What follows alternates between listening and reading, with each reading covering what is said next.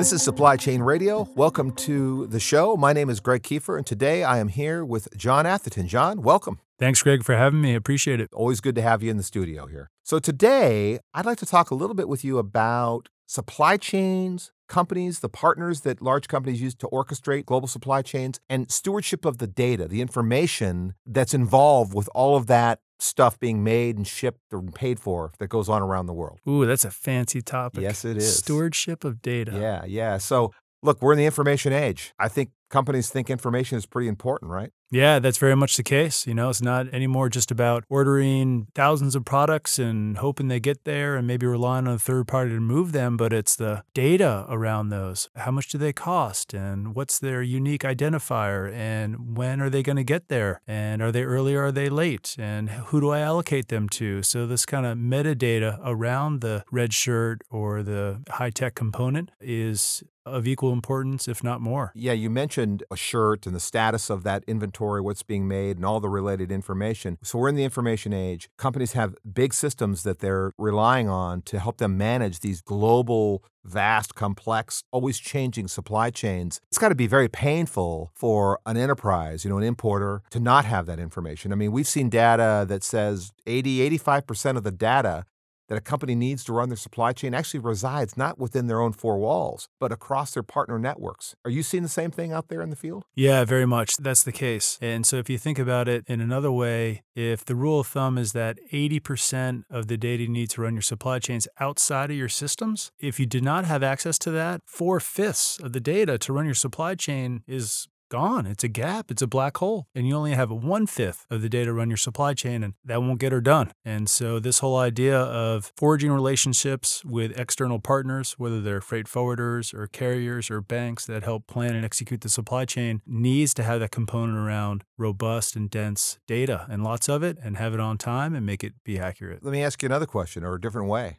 What happens if you don't have it? Well, you, if you don't have it, you're going to be blind. You're going to be blind to what's going on. So, an example might be an importer in the US in the footwear and apparel market places an order to a supplier in China for finished goods 45 days ahead of time. And if you didn't have that data, you would assume that about roughly six weeks later, I'm going to have those goods on hand. And most of the time, things don't pan out the way they should. And, you know, those plans go awry and those shoes can be early or late and you can miss revenue opportunities. And that leads to bad things like underperforming on expectations on Wall Street, missing budgets and cost timelines and all sorts of ramifications that, believe me, you don't want to be in. Yeah, I've seen examples, you know, where companies don't have information to mirror your example of an inbound shipment, say of clothing or something that's for a sale. When they find out that they don't have it, you know, you can't not have it.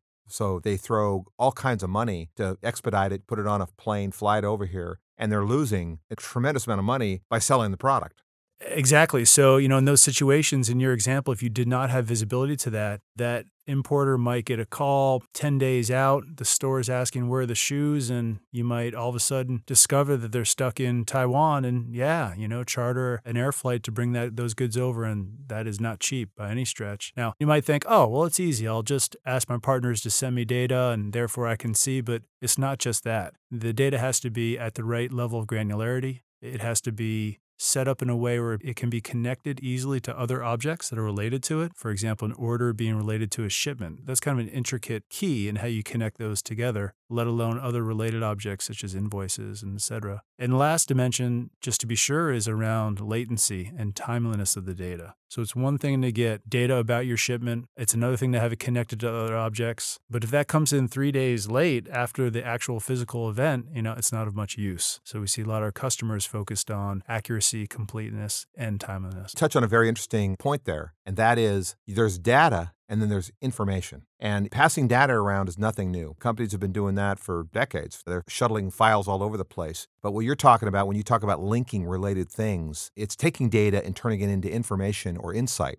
right? Yeah, that's really the trick. You know, it's it's raw data into normalized data, into useful information, and then kind of even better is putting that into context. Just because that one shipment is late doesn't mean it's necessarily an emergency. And so having a broader picture, not just of one shipment, but of thousands of shipments at the same time, is really what you know best of breed companies and supply chains are striving to achieve. Obviously, partners, you know, these are logistics providers, carriers, suppliers, brokers, whoever, you know, the constituents that are hired by companies to help them with their supply chains, produce products, ship products, et cetera, are not naive or this is not news to them. They have made investments in systems, but do you feel like they're up to par? Are they stewards of data? What's your lay of the landscape right now in terms of just how that's working out there? Well, conceptually, I don't think anyone would disagree with that. Because of this outsourced supply chain model, these organizations are stewards of the data, but they're not all created equally. And so, sure, you could say that by and large, the top 20 3PLs across the globe or the top 10 international trade banks have invested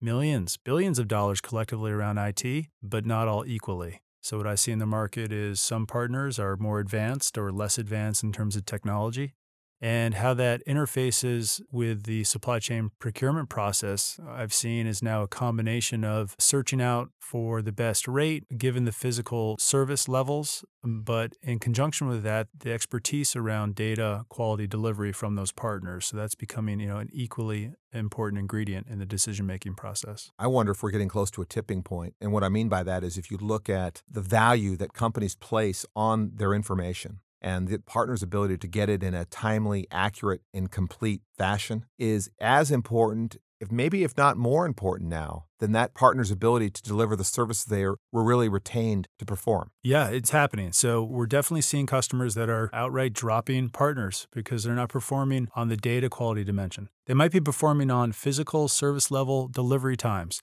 Yes, you got it there on average of 33 days from Yantian to Chicago Rail Yard on a consistent basis, but your data quality across these different dimensions was poor to pathetic. And even though you're coming through on the delivery of the goods from a timeliness perspective, it's not meeting the expectations around information delivery associated with that. And the procurement guys are, you know, making decisions. And, and those companies, unfortunately, are losing out on revenue and customers. Yeah, I was on a call with a number of big companies not too long ago. And one of the things these guys do is they look at data quality performance across common partners. And a lot of the outsourced providers that, that, several of them are using are way underperforming versus going direct to the core service providers to a point where several have said, we're going to reevaluate our whole decision to do it that way and maybe go direct and take out the middleman. So you're talking about data impacting commercial decision making, which I see as a beginning of a tipping point. Yeah, that's very much the case. The times are changing there. And, you know, we see examples of that in the consumer world where we're going to make decisions based on our ability to access a company's information conveniently on my own device at any time, you know, whether it's a personal banking account or a social network or a photo sharing service. And so you take those same type of examples and apply them to the supply chain and data landscape. The same principles will hold true. You know, if I'm a logistics provider listening to this and I'm saying, well, I've got all sorts of technology. I spend three, four, five billion dollars a year on this stuff. What more can I do? You know, what do you tell somebody like that? Well, I think for those 3PLs that have major IT budgets, they got to keep in mind, first of all, that typically, at least at the high end of the market, they're not the only provider in a customer's network. They're going to stand alongside other partners, whether 3PLs or banks. So their technology has to kind of support that. And the other is to ensure that the way those systems are designed are, in fact, not only operationally efficient from a 3PL or a bank's perspective, meaning the provider, but also fit and fill the use cases and the needs of the enterprise themselves. In other words, put their feet in the shoes of the customer and think the way they do about on time delivery, fulfillment of revenue opportunities, and similar concepts. Right, right. I have a feeling this won't be the last time we talk about this one. Yeah, this will be a continuing theme for years to come. Yeah, okay. Well, thanks a bunch, John. Good stuff. Thanks, Greg. This is Supply Chain Radio, and we are signing off.